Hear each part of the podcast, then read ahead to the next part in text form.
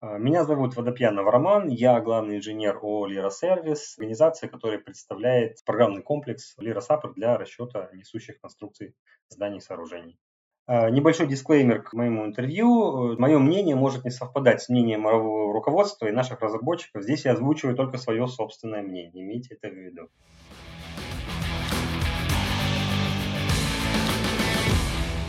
Всем привет! Это подкаст «Конструктивный разговор» и с вами Андрей Галенкин. И Сергей Воронков. Всем привет! Роман, ну, первый вопрос сразу в лоб, очень простой. Почему лира, лира саппор все-таки называется лирой? А, да, это довольно интересный вопрос. Э, вообще это аббревиатура от линейные расчеты. Тогда вообще, mm. ну, в те давние времена, когда возникло это название, все программы были линейными. Uh-huh. А когда реализовали уже физическую геометрическую нелинейность, э, то переименовывать не стали, потому что это был такой наработанный известный бренд. А, кроме того, вообще интересная история наименования наших программ. Я специально у Городецкого перед интервью уточнил. Хотелось бы uh-huh. рассказать. А все-таки история развития программы довольно длительная. Этот процесс шел пробными путями, не все сразу было очевидно. Кроме того, во второй половине 20 века вычислительные машины только появлялись. Mm. И не сразу появился единый язык программирования. Поначалу под каждую машину была вообще своя операционная система, иногда со своим языком и особенности установки программы. Э, например, вот Александр Сергеевич вспомнил такую программу, одну из, э, не программу, а машину, одну из первых массового применения, она называлась Наири. Mm-hmm. программу для вычислений устанавливали буквально вышиванием на плате. То есть была определенная плата с кольцами, на которую медной проволокой переносили, по сути, саму расчетную инсталляцию программы. Значит, Ужас. Проденем проволочку в кольцо, получаем единичку, мимо кольца нолик. И вот так вот двоичным кодом вышивали дистрибутив программы. То есть я к тому, что вот самое начало, оно довольно интересно в плане, что такими подробностями какими-то, которые вот ну, просто так в голову не придут. Это как бы надо было в этом жить. Он даже вспомнил, какое количество там плат было и колечек по горизонтали и по вертикали. То есть это многократно проведенная операция. уже зашли. Вырезается в память, да. Э, значит, э, первую программу, которую Александр Сергеевич сам написал, она была в 1963 году и называлась «Модель». Mm-hmm. Значит, затем в 1969 году появилась первая программа, которую МКФ реализовали МКФ в форме перемещений, но только для расчетных стержневых систем. То есть это были пространственные стержневые системы. Mm-hmm. Ее производительность по тем временам дала такой качественный скачок, казалась тогда недостижимой. И программу назвали «Экспресс». Mm-hmm. К тому, что вот mm-hmm. как, как названия появлялись, вся эта вот поэзия. Значит, а uh-huh. в 70-м году, уже через год, была сделана программа для расчета стержневых и пластинчатых систем, да еще и суперэлементами. Они на тот момент помогали выйти за пределы ограничения количества узлов основной схемы. То есть в суперэлементе можно было всунуть чуть uh-huh. больше, он там ну, как бы интегрировался в основную схему. А, и по тем временам это был ну, реально большой прорыв. Программу назвали «Мираж». Это буквально вот как такая недостижимая «Мираж» это... Да, то есть это не просто... Я думал, что это аббревиатура, но нет, это вот буквально вот э, поэзия как бы э, жизни. Причем у меня тоже было такое ощущение, что это аббревиатура, я все пытался подумать. Да, Мираж. Я Мультидисциплин, не знаю. Уточнить, да. А, вообще стоит сказать, что в те времена во всех крупных институтах были какие-то свои наработки. Угу. Я потому, что не то, что там кого-то выделили и назначили главным. Нет. Во всех проектных институтах, там, или, по крайней мере, в большинстве крупных институтов были свои наработки. Была программа Марс, Парад, Приказ, там их было там, ну, десятки. Угу. Какие-то реализовывали, ну, немногие реализовывали метод э, конечных элементов в э, силах. Угу. Угу. Где-то были всевозможные там интегральные программки, по-моему, аппарат и приказ, это расчет панельных зданий, они все приводили к стержневым аппроксимациям и к Э, такому стержню переменной жесткости по высоте. То есть это ну, как бы такой был обобщенный подход. Uh-huh. С точки зрения задания uh-huh. исходных данных, он для панельного здания был, там еще учитывались эти дискретные связи. Э, с точки зрения задания исходных данных это было очень удобно, но эта программа была далека от универсальности, естественно. То есть она была заточена на э, вертикальные конструкции относительно там не меняющихся габаритов, uh-huh. ну и так далее. То есть были какие-то свои сложности, там жесткость по высоте менялась, по-моему. Вот. И, э, ну, по какому-то стечению обстоятельств именно команда Городецкого, э, их программа стала самой распространенной. И они потом уже стали отделом НИАСа. Это был научно-исследовательский институт автоматизированных систем строительства. А, то есть я к тому, что они сначала выиграли конкуренцию, а потом их как бы выделили вот в такое э, подразделение. Угу. И э, вот в качестве причин такой выигрыша, такой э, конкуренции я бы назвал, пожалуй, две причины. А, во-первых, это удачно выбранный метод решения МКФ перемещения. Угу. В те времена это было еще не очевидно, что за этим ну, большое длительное будущее. Были разные пробы, вот я же говорю, что по-моему, вот я Городецкого спрашивал, он говорит, что кроме них еще какая-то программа была в Петербурге, uh но она была узкоспециализирована под судостроителей. Uh И в строительстве получается, что вот ну, как бы других конкурентов у них практически-то и не было. uh Ну, именно вот за счет этого прироста скорости, универсальности, как раз те самые качества, которые, к которым в программах мы уже привыкли. uh Но тогда это было не совсем понятно. Вот. А во-вторых, это довольно удобно выбранная э, структура текстового документа, э, которая отправлялся на расчет непосредственно в процессор. Вот сейчас на это мало кто обращает внимание, но 60 лет назад это был довольно важный фактор. Дело в том, что все исходные данные приходилось кодировать определенным образом и переносить на перфокарты, там, ну, то есть на разные способы переноса непосредственно в компьютер. Э, что было довольно трудоемко, и от этого в результате зависела эффективность непосредственно ну, всего расчетного отдела. Там вот я спрашивал, у нас такой был в э, Крымне проекта Леонид Маркович Вайс, э, глава отдела расчетов, и у него было очень много лаборантов, которые просто вносили исходные данные. Там была громадная машина, вот это вот там на ну, Это была большая ну. часть коллектива, да. И получается, что от компактности записи напрямую зависела производительность отдела. И вот mm-hmm. командой Городецкого была предложена очень компактная запись. Они там ввели всякие повторители, поскольку большинство систем, ну, они достаточно регулярные, и можно запись укорачивать повторителями, а программа уже внутри себя разворачивает, повторяет там с каким-то шагом узлы, элементы там и так далее. Mm-hmm. То есть в этом плане э, вот э, это тоже довольно важный фактор выигрыша конкуренции. И получается уже в 1963 году в первой программе модель уже входной язык был похож на тот язык, который в Лире сейчас. Ну Интересно. вот, вкратце про историю. А, а откуда вообще ну, взялась ну, есть... эта тенденция с методом конечных элементов? А тогда же появлялись разные методы, и вот этот метод, да, он уже был описан, его начали пробовать. То есть я к тому, что это вот выбор случайных, там увидел какую-то статью, попробовал. То есть, вот, ну, то есть это такие сейчас. были времена энтузиастов, когда каждый Э, пытался что-то делать свое. И... Так, а сейчас же то же самое. Да, Каждый конечно. стартап это ровно то же самое. То есть что-то у кого-то появилось, что-то прочитал, пришла идея в голову и начал пробовать. Mm-hmm. То есть вот, собственно, принцип-то тот же самый. И выстрелило. И выстрелил, да, буквально выстрелил. Вот это вот название экспресс Мираж, я тоже долго забрал, ну, как бы пытался расшифровать аббревиатуру, но уточнил, оказывается, нет. Это именно вот mm-hmm. как бы навеяло mm-hmm. поисками. Интересно. Mm-hmm. Ну вот с тех пор прошло там 50 лет и даже больше. Сколько на текущий момент пользователей, пользователей Лиры САПР в России?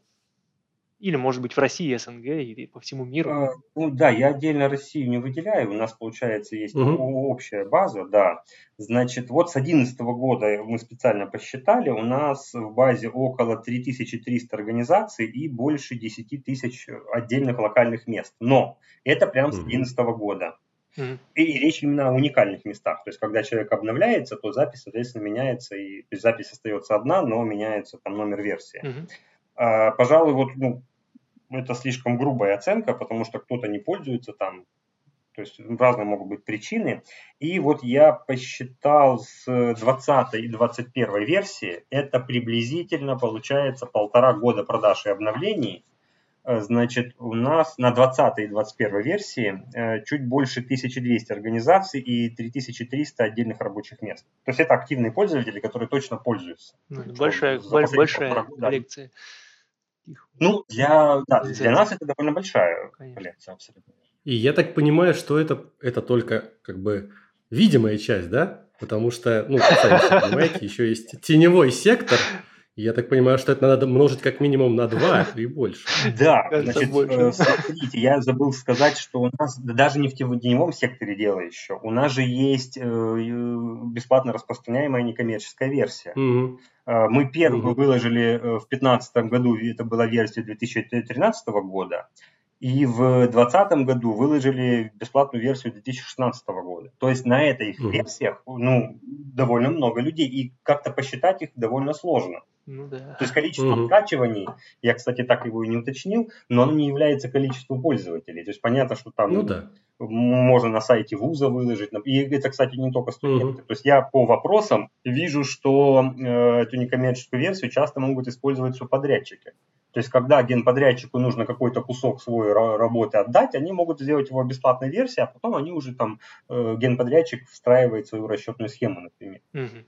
То есть mm-hmm. в этом плане э, вот этот масштабный множитель, он, конечно, на нас работает. То есть когда ты выбираешь программный комплекс для себя, оглядываешься вокруг и видишь, что у тебя в субподрядчиках у большинства лиросаппор, то, соответственно, ты как бы уже это влияет на твой выбор. Mm-hmm. Mm-hmm. Ну, вот это на самом деле круто, что вы вот бесплатно распространяете предыдущие версии. Прям это классно. Я не знаю, кто еще так делает. Ну, мне тоже кажется, что никто. Ну да, нет, это круто. Это в этом плане, кстати, вот по распространению у нас же не только э, страны СНГ, ну, это, конечно, все постсоветские страны, включая Прибалтику, но это еще и Турция, Монголия и некоторые страны Восточной Европы. Ого. Да, Интересно. В этом Турция? Турция, опять, Интересно. они же много строят в России. Соответственно, их а, ну да. здесь проходить экспертизу. Поэтому тут э, я бы не сказал, что это там распространение программы, это больше распространение зоны, как правильно сказать, заказа работ. Как бы. То есть вот из, из Болгарии, mm-hmm. из Румынии там кто-то проектирует на э, строительство в России, например. Mm-hmm. Вот. Mm-hmm. Ну, а некоммерческая версия дает просто громадную базу пользователей, там, в том числе и в Средней Азии, например.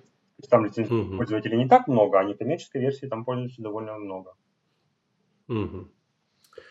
Вот, Серега, слышишь, да? Скажи своим приятелям из Америки, что они тоже предыдущие версии бесплатно распространяли. Я боюсь, что... Если ломает, значит нормальная программа. Но она вопрос в том, что качество все-таки там файлы портятся, еще что-то, вылеты. То есть, ну, как бы ломать в этом плане. Вот мы все-таки, да, подумали, что это и важное конкурентное преимущество, все-таки это для пользователей существенное облегчение. Если там нужно почитать что-то ну небольшое, то дома, то пожалуйста. Понятно, что с экспертизой это ну, в экспертизу с этими расчетами не придешь, mm-hmm. потому что нечем подтвердить лицензионность программы, mm-hmm. но все равно расчеты сделать можно. Да, это классно, конечно, когда есть, грубо говоря, бесплатно, бесплатно такие возможности достаются. Ну, это же целая технология. Ну, Классно. Да. А вы поддерживаете этих пользователей? Ну, допустим, если он пишет вам, что вот у меня такая проблема бесплатной вот версии. Если, если есть какой-то готовый ответ в базе знаний, то, конечно, я ссылку пришлю. Но если требует угу. какое-то существенное вовлечение, то это просто невозможно. Угу. Ну, ну да. Физически да, это... Э, всех э, как бы, их поддержать. Угу. А, какие... а, а сколько вот сколько вообще вот вопросов приходит в техподдержку? Ну, в среднем так. Ну, около 30 уникальных обращений в день. Это день, довольно много день. в день. Ого. Да, да, mm. В год это порядка 10 mm. тысяч. Ну, поменьше, наверное, да, потому что там выходные ну, да, все такое. Ну, это... ну, то есть это довольно много uh-huh. в этом плане. И, конечно, мы вынуждены, мы поддерживаем практически всех даже со старыми версиями. Ну, по крайней мере, стараемся. Если там что-то решено в новых версиях, то рекомендуем обновиться. Uh-huh. Если нет, там, ну, есть там ну, готовые какие-то статьи, готовые ответы. То есть в этом плане стараемся помочь. По некоммерческим версиям, конечно, вот опять же, вопросов довольно много, но посчитать пользователя некоммерческой версии у меня не получилось. А mm. какие вопросы вам чаще всего приходят в техподдержку? То есть это простые вопросы, либо наоборот вопросы такие вот, вот со звездочкой? Э, чаще всего возникают вопросы, когда что-то не получилось. Ну, естественно, собственно, как, mm, в инструкцию о применении, когда что-то уже не работает. Ну, это, собственно, нормальное явление. Программа же тоже живой э, как бы организм, она развивается. Вот. И если программа выдает что-то не то, по мнению пользователя, то, вот, как правило, он к нам обращается. Это бывают и проблемы в исходных данных, и редко, но бывает проблема в программах, естественно.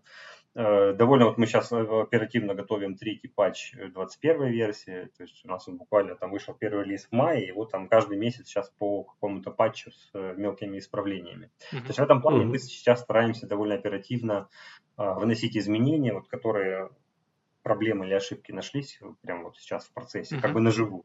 А, реже, ну, бывает, но все-таки в процентом, наверное, все-таки реже, э, спрашивают еще до расчета, а как лучше это сделать. Это хорошие вопросы. Mm-hmm.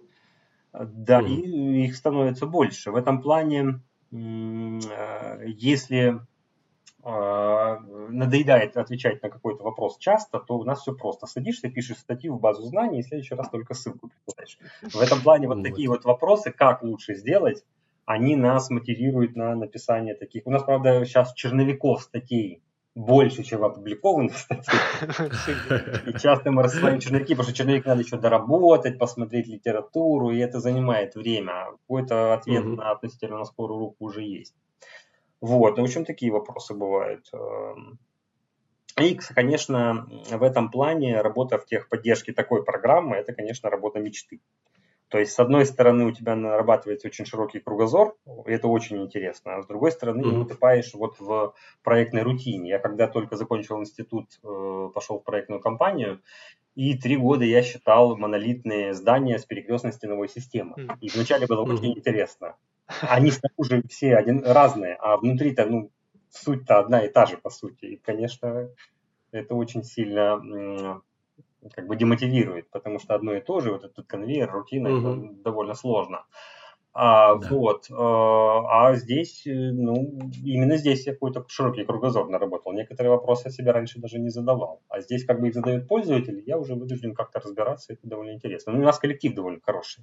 В этом плане мы как бы разнопланово развитые, так подобранные, и там вот каждый занимается своим сегментом. Угу. Вот. Классно. Ну да, кстати, кстати, вот вопросы, когда мне тоже вот прилетают очень часто, и действительно, ты начинаешь, ты думаешь, М, я, я не знаю ответа, но ты начинаешь искать да, ответ на этот вопрос и чему-то учишься, а потом еще и кому-то рассказать. Если ты сумел это кому-то объяснить, да, э, ответ на этот вопрос, да. чтобы ты понял, то это вообще считаешь, что прокачался по полной программе. Да, да, да, да, да. Потому что еще могут какие-то новые вопросы всплыть, которые тебе, когда ты искал, в голову не пришли. В этом плане угу. вот развивает, скажем так, этот вид деятельности. Да, да, это точно. Точно, 100%. Ну, хорошо, идем дальше. Тогда да. давай поговорим про, про сапфир. Да, вот э, он появился, я не помню, не, ну, то есть не сразу, да, то есть Лира не сразу сапфиром была, он появился там сколько, несколько лет назад, лет 10, по-моему, назад, ну, если ну, не ошибаюсь. Да, больше. Да, да, вот э, давай про него поговорим. Вообще, как он появился, какое его будущее ждет и, собственно, ну, там, по деталям уже в процессе того, как ты будешь объяснять, да, да, да, спросим да. что-нибудь. Хорошо. Э, исходно это была разработка на перспективу. Такая общая проектирующая система типа Revit или Allplan. Она расшифровывается угу. как э, система автоматизированного проектирования, формообразования и расчета. А, и в итоге она выстрелила не только как удобный препроцессор для создания KI-моделей, но и как интегратор с другими проектирующими системами и конструкторскими системами. А, кстати, вот э, по поводу поиска э, слепого. Э, не сразу понятно, что кому нужно, естественно. И mm-hmm. вот, например, у нас когда-то совсем давно была в конце 90-х такая система Калипсо. А, я забыл точно, как она расшифровывается, но это такая единая линия проектирования. Она должна была вот в себя как раз-таки забирать э, данные по объемам, на основе которых там считались все эти строительные объемы. Можно было дальше подключать э, системы э, для смет э, там, и так далее. То есть вот такая разработка перспективная была. Но это был конец 90-х, и как показало последующее десятилетие, она не оказалась востребованной. Скажем так, рынок к этому еще не был готов абсолютно. И она так и заглохла. Потом она превратилась в программу СОН уже на базе Сапфира. Это СОН угу. сметы, объемы, нормативы. И тоже угу. она просуществовала три года, и ну, у нас один раз попросили пробный ключ, и все. То есть вопрос в том, что угу. это казалось очень перспективным, но на тот момент оно оказалось невостребованным, ну, потому что рынок к этому не был готов. Сейчас-то к этому уже все подходят уже все крупные mm-hmm. проектирующие системы считают там объемы, в игру там подключают сметы. То есть в этом плане э, в эту сторону вот сейчас уже востребованность рынка как бы возникла, и сейчас бы, наверное, эта система выстрелила. но нам сейчас уже не до нее. А вот сапфир mm-hmm. появился, ну, практически идеально в то время, когда он, э, ну, скажем так, вовремя появился. Это я небольшой пример из э, личной жизни. Я закончил институт в 2000 году, и буквально там за пару лет до этого я там, у нас есть такой подземный переход большой рядом с институтом, и там в том числе цветы продавались. И я э, покупал такую большую розу и подрезал ее по длине тубуса. И девушка, которая продавала мне говорила, а, да, я тоже училась в этом строительном институте. Ну, такой небольшой намек на перспективу. Но в 2000 году начался, даже вот в начале 2000-х, начался строительный бум, такой, что даже те, кто пришли в группу просто от армии косить, все стали строителями, буквально. То есть mm-hmm. вот настолько выстрелил этот строительный рынок, а, ну, само строительство mm-hmm. и, соответственно, рынок вакансий, что буквально всосал в себя всех специалистов, которые только могут ходить, вот буквально. я знаю, что у меня многие вот коллеги э, в этот момент очень сильно выросли. Сейчас, конечно, уже mm-hmm. ситуация на рынке совсем другая. Уже есть конкуренция, уже не просто там, я знаю, автокад, дайте мне много денег, уже как-то вот, вот есть какая-то э, здравая конкуренция. Э, ну, это я к тому, что вот Сапфир, э, он разрабатывался на какую-то дальнюю перспективу, учитывая наш предыдущий опыт но э, он попал вот буквально вовремя. То есть, как он появился, тут же стали приблизительно в это время востребованы и пространственные системы, еще не конечно элементные. И в этом плане мы довольно удачно, э, ну, с моей точки зрения, сделали хороший интегратор, вот, который превращает, ну, во-первых, может забрать на базе любых моделей там IFC, теперь еще и SAF, из обобщенной модели забрать у, из разных проектирующих систем и потом их довольно качественно превратить в расчетную схему. То есть в том числе собрать нагрузки, э, то есть э, материалы не несущие превратить в погонные или распределенные нагрузки. Это, ну, это большое количество всяких рутинных ручных операций пользователя. Mm-hmm. В нашем случае они автоматизированы. И вот в этом плане э, Сапир появился очень удачно, и хотя это была разработка на дальнюю какую-то перспективу, но он появился буквально вот очень-очень вовремя. Вот. Mm. В каком-то обозримом будущем, конечно, опять же, он появлялся как отдельная программа. А сейчас в течение времени стало очевидно, что а, требуется некая единая программа, mm-hmm. в которой будет и физическая модель, то есть реальными размерами, и аналитическая модель уже преобразована, и конечная элементная модель. И в этом плане, mm-hmm. ну, причем можно будет оперировать теми самыми конструктивными элементами, когда oh. Вот, это был мой вопрос следующий, да. Да, да, но это вот это, собственно, частенько спрашивают, то есть это довольно востребованная mm-hmm. штука. Когда я вижу аналитику, а конечные элементы мне даже не всегда обязательно видеть. Более того, mm-hmm. по-хорошему для разных видов загружений э, сетка конечных элементов может быть разная. А дальше можно угу. строить огибающие результатов и, пожалуйста, получать э, результат на аналитической модели, а не на конечной элементной. В этом плане, опять же, это дальняя перспектива. Я не говорю ни в коем случае, что это появится угу. завтра. Но какая-то такая дальняя перспектива, мы ее себе планируем. Причем э, я говорю именно о конструктивных элементах, а не о архитектурных элементах, которые ты разбил, и все это уже отдельный конечный элемент. Mm. То есть речь идет именно вот, ну, о будущем и о конструктивных элементах, которые э, будут оставаться конструктивными элементами и будучи триангулированными там, на разные сетки для разных видов загружений. Угу. Ну вот этого, этого просто многие-многие ждут, и если это будет реализовано, мне кажется, у вас конкурентное преимущество просто еще ну, десятки раз Я вырастет. же думаю, что все-таки конкуренты тоже получают такие вопросы. Не дремлет. Все в эту сторону смотрят, это вполне логично, да. Ну да. А как происходит, э, Роман, процесс разработки? Вот, кто решает, там, какие фичи войдут в релиз, э, кто решает, какие не войдут, кто решает, в каком направлении двигаться и как это решается? Это коллегиальное решение, либо это какое-то директивное такое э, решение? Э, да, я понял. Ну, сейчас все решения происходят коллегиально. То есть э, каждый из сотрудников, кто считает нужным, вносит свои предложения, обосновывает их необходимость, или передает пожелания пользователя с, со своими какими-то комментариями. Э, кроме того, кстати, для сбора пожеланий пользователей на сайте Liraland сделана отдельная страница «Есть идея». И там можно выложить свое предложение, и у других пользователей есть возможность ставить лайки и дизлайки. То есть в этом плане мы ну, как бы видим не одно пожелание, а уже как бы аккумулятивное э, с другими пользователями. И, кстати, за последние два года мы даже к выпуску новой версии снимаем видео. Одноименная есть идея, где показываем, что вот было пожелание, а вот мы сделали. Mm. И, в принципе, довольно интересно, что вот, ну и пользователю же это интересно, что вот я попросил, а тут раз уже вот, пожалуйста, видео, как это работает, как кнопочка там, и так далее. То есть в этом плане э, сбор э, предложений, он идет не только в ходе техподдержки, но и вот на каком-то э, отдельном ресурсе. Значит, из всего дальше, из всего этого формируются журналы предложений по Лирисапор, по Сапфиру, там, по отдельным подпрограммам. И дальше разные группы специалистов, кто за что отвечает, выставляют приоритеты. И таким образом формируется сортировка последовательности реализации. Опять же, там, если что-то не поместилось на версию, это переносится на следующую версию. Uh-huh. Вот. Uh-huh. Ну и самые серьезные какие-то решения из серии, где мы хотим быть через там, 5-10 лет, э, или какие-то спорные вопросы тоже решаются коллегиально. Есть у нас свой такой Верховный Совет старейшин, куда входят директора и руководители отделов, и на голосовании большинством принимаются разные решения. Uh-huh. А вот совет старейшин, вот э, в связи с этим вопрос такой. А Городецкий, он вообще до сих пор принимает участие в разработке каким-то образом? Да, конечно. Ну, во-первых, он глава совета старейшин, Без участия любые решения не обходятся. Во-вторых, вот, например, по постановке нового процесса он принимал непосредственное участие. То есть он прям делал постановку по процессу. Конечно, он не занимается сейчас программированием, но в постановках принимает участие. Классно.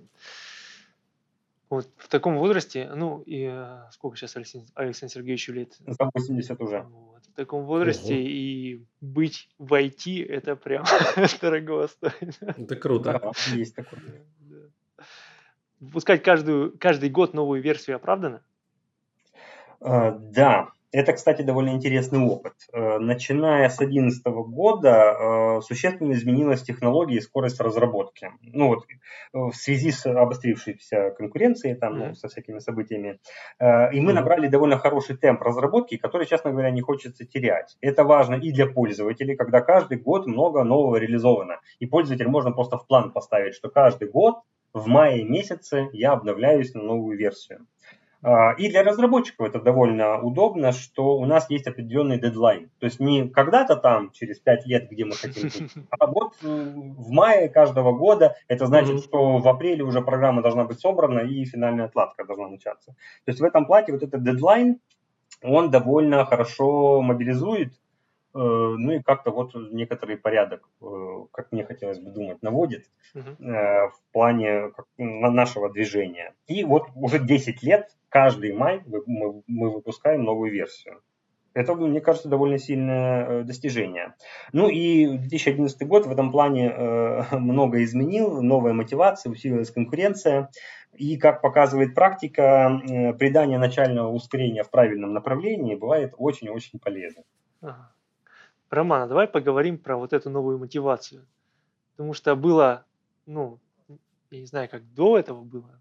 Вот на моей, насколько я знаю, да, было два таких разветвления лиры. Да, вот первое было на лиру и скат. Угу. Отпочковался скат, будем так говорить, да, то есть он ушел в сторону часть разработчиков. И второе – это разделение на лиру 10 и лиру сапр. А, давай поговорим про первое сначала. Вот почему скат ушел от ушел из лиры, будем так говорить. Правильно ли это или неправильно, не знаю. Ну, тут как бы, мне кажется, все проще. Люди сходятся, расходятся, как говорится, дело угу. житейское. Вообще выделение части коллектива в независимую компанию – это процесс естественный вполне. А, ну, тут и какие-то финансовые вопросы могут быть, и личные амбиции. Ну, как бы вполне естественно, когда много специалистов собирается в одном коллективе, не всегда бывает всем легко ужиться. В этом плане это процесс вполне себе естественный. И хорошо, если он происходит через какие-то э, мировые соглашения, но иногда бывает сложнее, конечно. Угу. То есть в этом плане, ну, опять же, есть правовые какие-то инструменты, суды, и, в принципе, все это решается. Не всегда это просто, но это естественный процесс. Это жизнь, так сказать. Ну, можно сказать, что взгляды разработчиков не, не совпали, грубо говоря. Одни захотели делать одно, другие другое. Ну, тут, тут это целый комплекс вопросов. Когда что-то разваливается, это же не одна причина часто. А хочется шок, шок контента хочется. Серега, ну, провокатор. Ну, участником первых событий я точно не был. То есть это было же совсем давно, это было середина 90-х где-то. Поэтому я как-то совсем уж э, отношения к этому не имею. То есть я не был внутри этого. Но я знаю с точки зрения пользователей, вот у кого я учился, там, у кого потом работал, что ну, это был такой интересный момент, когда э, каждый выбирал, э, на какой программе будет читать. Вот, например, я приходил в компанию, э, там э, расчетчик э, пошел на повышение, стал гипом, а я пришел на его место. И вот он мне рассказывал о том, как э, происходил выбор, что мы поехали к разработчикам, а сначала к одним, вот у них тут версия что-то, вот они только собираются новую версию выпустить, она еще разобрана, и что-то там не работает. Пошли к другим, а у них уже собраны. Мы взяли и купили другую. Ну, в том случае это mm-hmm. была лира. А, ну и, собственно, вот, э, считайте, большой институт э, перешел на лиру, я потом пришел на лиру, и дальше там вся жизнь и карьера сложилась по этому пути. То есть я к тому, что это часто может быть довольно случайный выбор. Uh-huh. Что кто-то сделал чуть лучше, там попал чуть-чуть лучше там в запрос, там или в нужное время, и вот это но опять же, э, конкуренция, она всегда приводит к пользе, потому что когда какая-то одна большая монопрограмма на всех, ну, какая мотивация что-то делать вообще? Вы mm-hmm. же все равно одни. А тут э, даже деление почкованием, оно приводит к позитивной мотивации. Mm-hmm. Ну, mm-hmm. позитивно в итоге выраженной мотивации, потому что программе развивается как-то. Ну, то есть это подталкивает. Это подталкивает в любом случае, да решений. Ну, то есть и про скат, да, когда скат пчиковался, ты говоришь, 90-е годы, середина 90-х, вот я этого не помню, но я помню второе деление, вот это вот, э, когда была одна лира, стало две, и у меня очень часто, когда я вот только это все произошло, у меня какой-то всегда провал пространства, а какая лира все-таки настоящая лира? Это такой всегда вопрос. Вот, и... С моей точки зрения, обе лиры настоящие. Там, ну, был коллектив, разошлись, каждый там угу. кусок программы свой унес, и дальше, угу. ну, не свой, а общий, естественно, кусок. Угу. И дальше они стали как-то развиваться. Ну, Лира Саппорта, вот у нас много вообще нового было сделано. Ну, собственно, и у Лиры 10 то же самое. То есть полностью новое mm лицо а, с э, другим визуальным и интерфейсным функционалом. То есть понятно, что а, единственное, что разделение со скадом происходило по скажем так, разноплановым специалистом в том плане, что в каждом из коллективов был полный комплект всех программистов mm. по, по разным частям программы. А вот в 2011 году уже было сложнее. То есть фактически э, э Lirasoft э, ушел в расчетный процессор, mm-hmm. а mm-hmm. с Гордецким остались все остальные. И расчетный процессор мы фактически делали с нуля. Mm-hmm. Ого. Ну, ну, опять же, ну, были же наработки, был опыт, как бы, были специалисты. Александр Сергеевич вот э, постановки делал. Сейчас его, сейчас э, весь процессор делает его сын Дмитрий Городецкий. Вот он руководит э, всей разработкой процессора. И куча угу. молодых людей появилась, закончивших институты, защитивших кандидатские. И сейчас в этом плане это очень молодой коллектив. Ну, прикольно. А, хорошо, идем дальше тогда.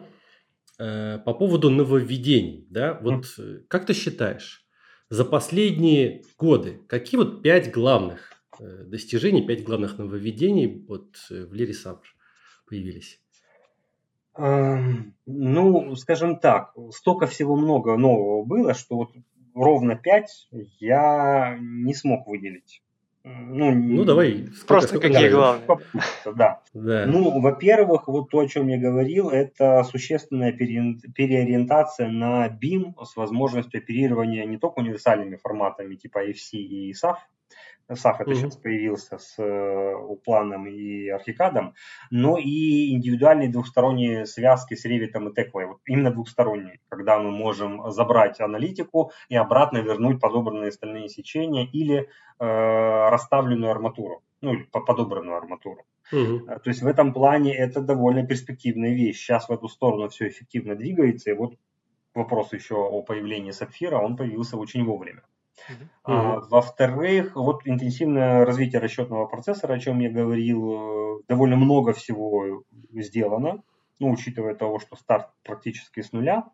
А, и вот последнее время там ну, добавился нестационарный процесс динамика во времени, он был раньше реализован, а сейчас добавилась еще и теплопроводность вот, за два года mm-hmm. последние. А, к шаговым физнелинейным расчетам добавились итерационные расчеты для железобетонных стальных сечений, то есть это тоже некая новая реальность, которая дальше будет развиваться. Понятно, что за итерационными расчетами уже очевидно будущее.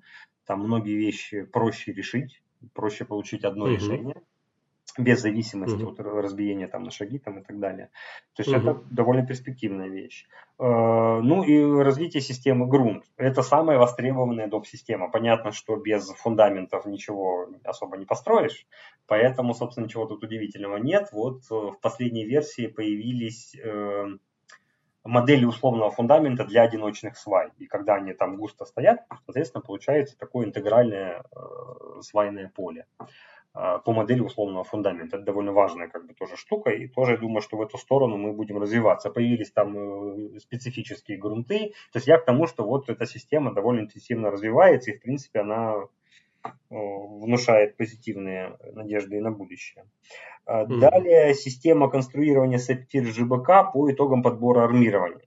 Значит, а с 2021 года она еще теперь все чертежи, которые в ней выполнены, полноценно переносит в ну, там, в DXF и дальше в автокад, например, уже по слоям все разложено, mm-hmm. там все вот как надо. То есть в любую систему документирования, которая есть у проектировщика, эти чертежи замечательно встраиваются. Кстати, сам инструмент расстановки армирования по результатам армирования довольно удобный. У нас есть пользователи, которые сравнивали там с разными другими своими приложениями, в принципе, они очень довольны. То есть это довольно конкурентоспособное э, приложение. А, ну и еще не могу не отметить доп-систему э, задания расчетной модели панельного здания на базе Сапфира, поскольку принимал активное участие. Вот. Многие довольно трудоемкие процессы были существенно упрощены.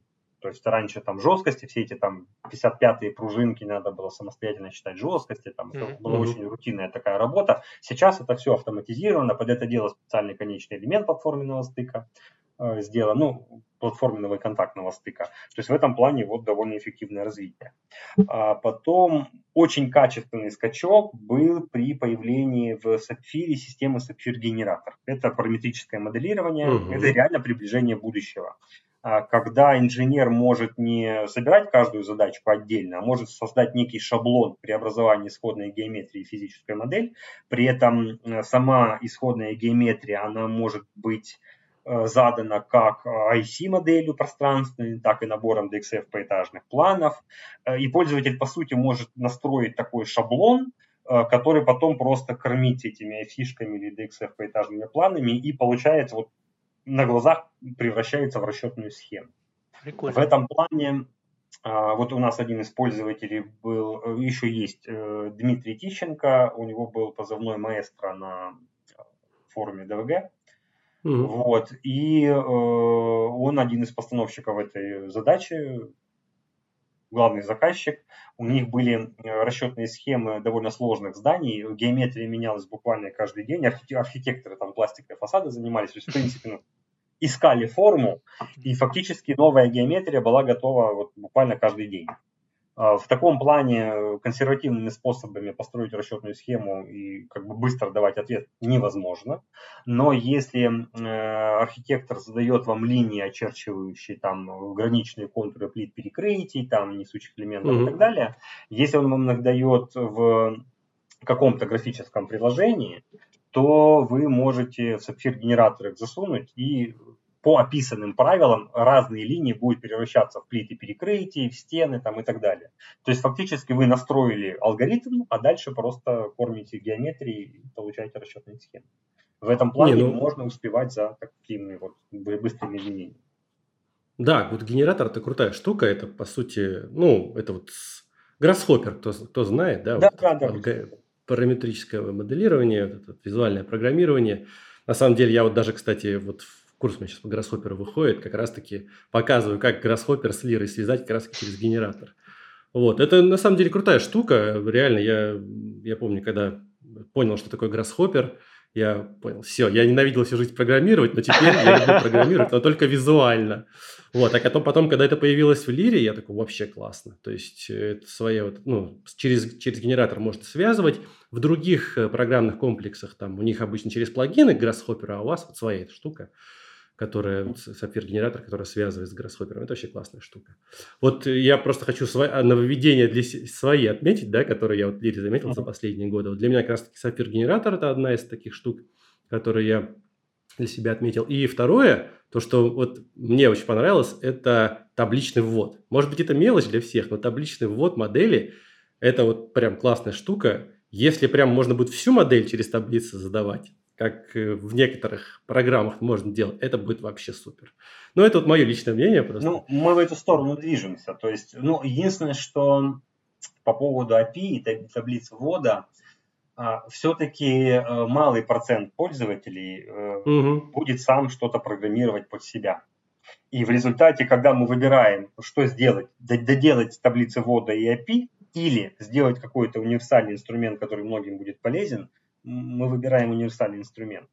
Угу. И в этом плане API, конечно, делается по остаточному принципу, но он будет доделан в любом случае. В, этом, в эту сторону мы движемся. Кстати, по поводу супергенератора, вот же в последней 21 версии а, там появился нод, в котором можно программировать на питоне свои mm-hmm. собственные какие-то там расчеты, приложения, задания и так далее. То есть в этом плане сапфир-генератор, он не только для связки с гроскопером, но и непосредственно инструмент работы в самом сапфире. Вот в первом релизе там э, у нас был сделан расчет э, бетонных простенков ну, для панельных зданий. Во втором релизе мы его планируем перенести уже в визор непосредственно, но сам алгоритм уже был построен, записан вот в сапфире генераторе на базе питона. То есть я к тому, что это инструмент, и, по-моему, еще одна утилитка была сделана, это расчет ширины, подбора ширины полки э, монолитной балки, подпирающей перекрытие. Mm-hmm. То есть получается, что у нас уже есть в Sapphire генераторе плагин, который позволяет э, какие-то наброски по этой теме делать и в лиру отправлять уже э, тавры с переменной по длине полкой. Mm-hmm. Интересно. То есть, ну, для монолитных э, перекрытий с балками. То есть, получается, что вот э, сапфир-генератор это все-таки еще теперь и, э, как называют, ну, типа, не API, а как там, возможность программирования пользователя своих собственных каких-то приложений и наработок. То есть, а, ну это уже не визуальное программирование. Это уже не визуальное программирование. Да, но это получается как элемент настоящего программирования в части вот параметрического э, ну, программирования скриптинг, да, скриптинг. Да, да, да. То есть довольно удобная штука. Я думаю, что в эту сторону все будет двигаться. И вот когда появится та самая единая программа, угу. это будет очень важный элемент в том числе. Ну, угу. сейчас много инженеров, которые смотрят в сторону программирования и которые, в принципе, программируют. И сейчас уже больше, да. То есть да. это, как вы помните, был мультик, когда лучший день потерять, э, типа научиться летать, но потом долететь за одну минуту. Угу. Там, э, Э, ноги, хвост, э, я забыл, как назывался мультик. Так и здесь а, да, да, да, да. что программист может, э, не программист, пользователь, инженер может научиться программировать и за счет этого сильно оптимизировать свои рутинные процессы.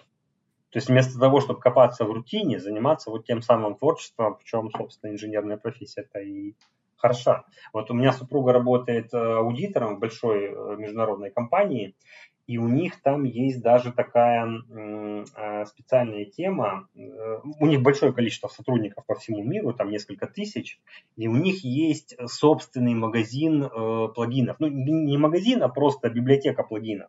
И получается, каждый, uh-huh. любой сотрудник может разработать плагин, который там э, какую-то рутину убирает и автоматизирует, uh-huh. и дальше за каждое скачивание и использование другими сотрудниками ему там какая-то комиссия оплачивается. Uh-huh. То есть получается, что в среде Круто. И даже получается как, есть программисты, а есть инженеры. На их пересечении, собственно, вот область интересов. И тот, кто обладает и э, непосредственно знанием предметной области, но и умеет программировать, он может вот как раз-таки создавать новые какие-то решения.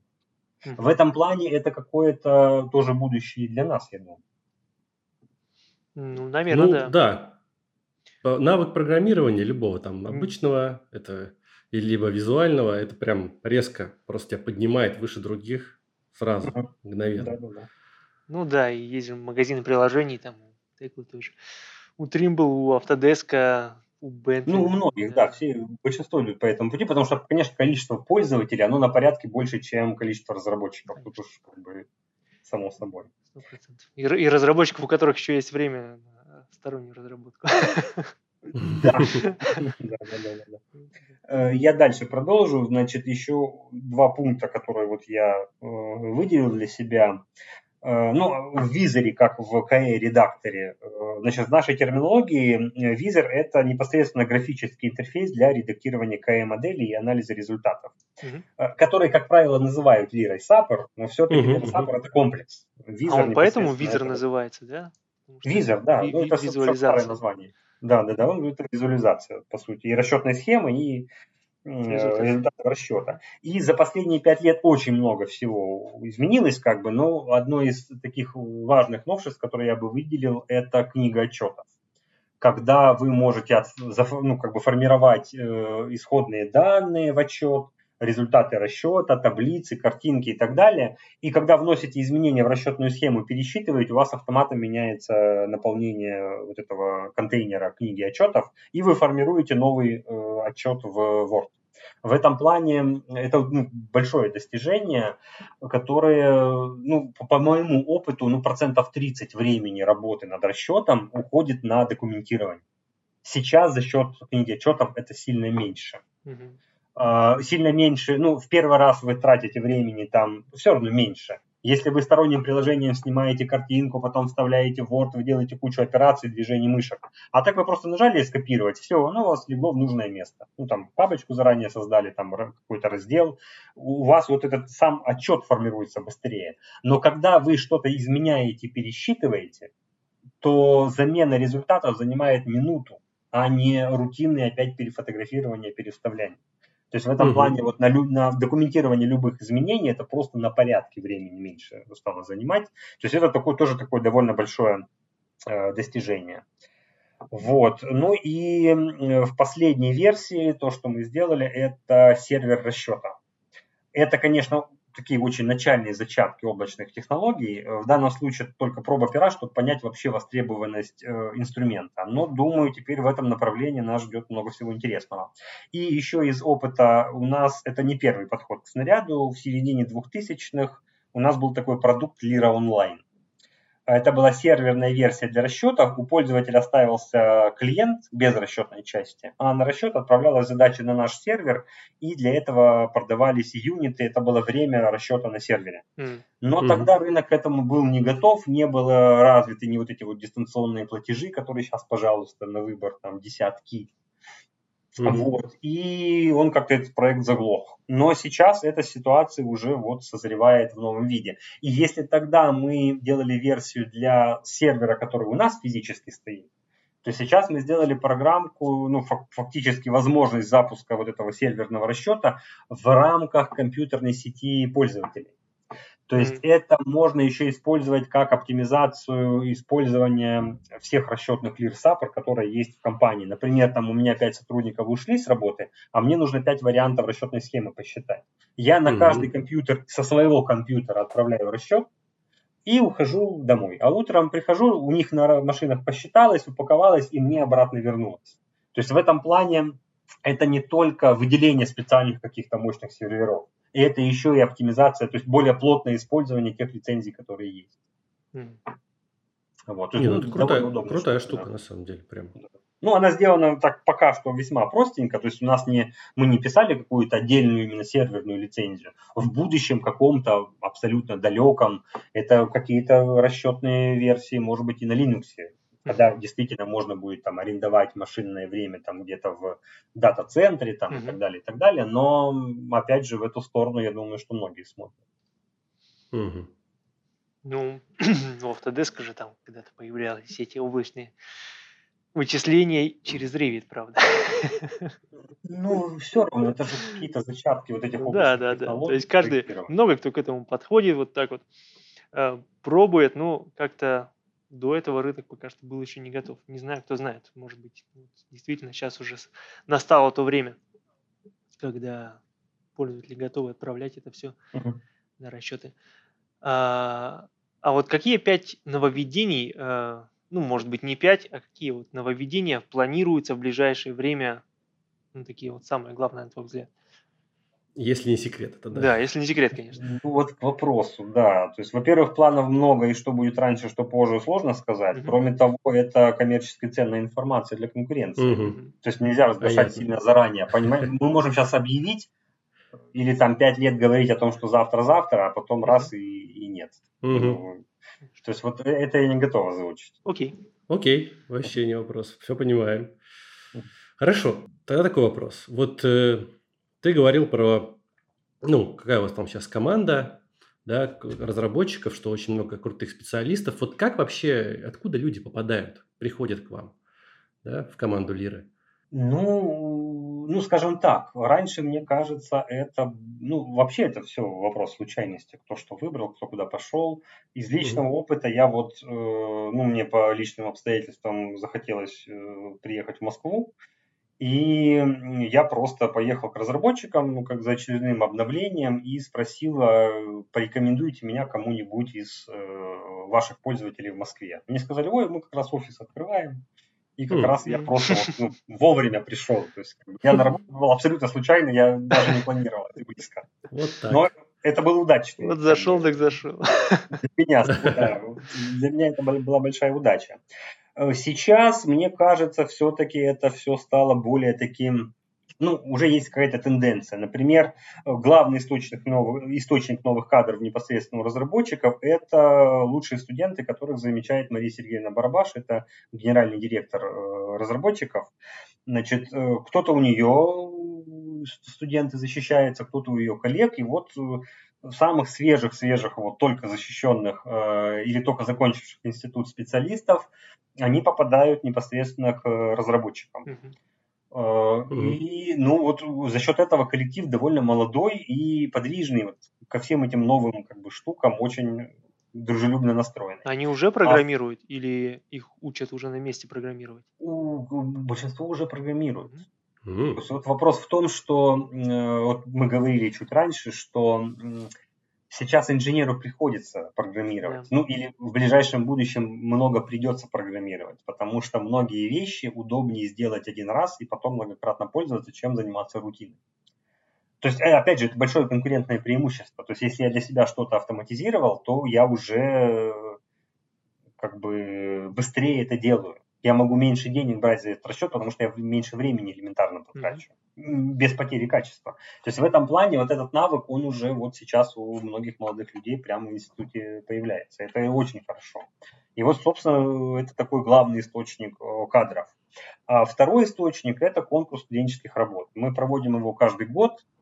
Раньше мы пытались как-то его широко проводить, но опять же, я понимаю, что преподаватели вузов сильно заняты, как бы, и ну, далеко не всем удобно этим заниматься, при том, что а какое-то же вовлечение преподавателя все равно будет. Uh-huh. Вот, у них много своей рутины, но тем не менее, там на каждый конкурс там, ну, работ 10-15 приходит. И из этих работ вот тоже приходят новые молодые ребята. В том числе с опытом уже программирования. Вот одна из работ была, это насколько я помню, оптимизация э, стержневых структур в Динамо. Угу. Вот, Интересно. пожалуйста, готовый специалист пришел. А сколько сейчас разработчиков в команде всего, если это, конечно, не э, коммерческая информация, ну, конфиденциальная информация? Ну, конкретно разработчиков Или, может я... быть, угу. сложно посчитать. Ну, У нас всего человек работает в Лире? Да, вот в, у разработчиков работает уже чуть больше 40 человек, и у нас в Москве еще 10 человек. Угу. То есть в общем сложности чуть больше 50 человек. Это для IT-компании довольно узкого сегмента, довольно большой коллектив, да. да. Угу. Ну, кроме того, у нас же опять есть большое количество креативных пользователей, которые свои идеи присылают и фактически часто являются постановщиками задач. Угу.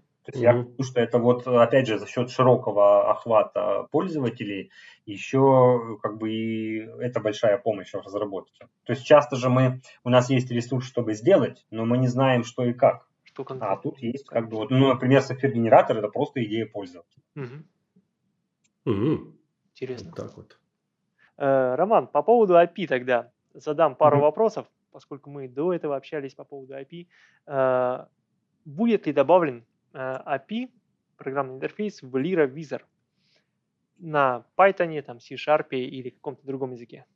Ну, скажем так, такой план есть, но это все-таки, скорее всего, план уже для объединенной программы. Я, опять же, может, это и раньше появится, uh-huh. не готов сказать. Но в Sapphire генераторе это уже, то есть в Sapphire это уже появляется. Uh-huh.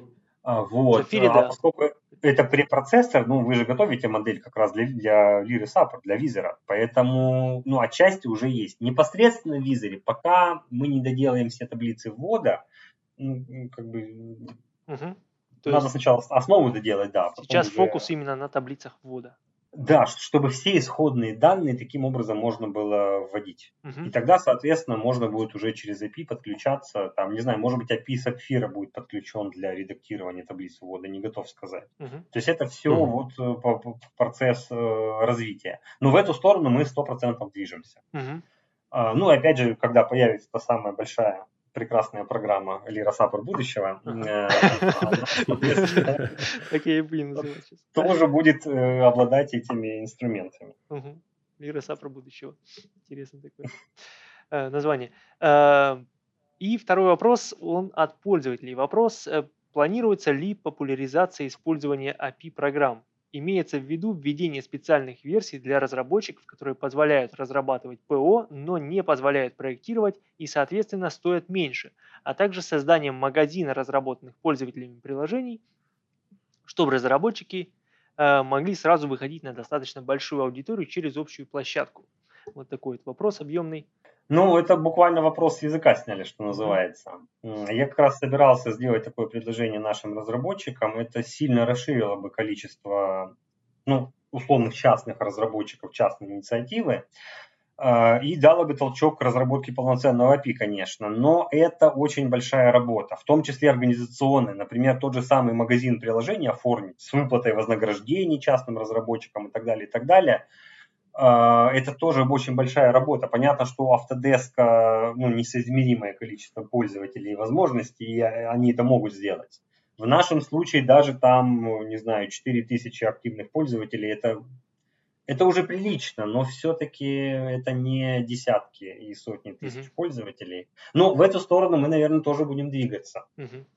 То есть это, это полезная штука, конечно, э, и, наверное, в каком-то обозримом будущем мы тоже в эту сторону как-то угу. что-то сделаем, в общем.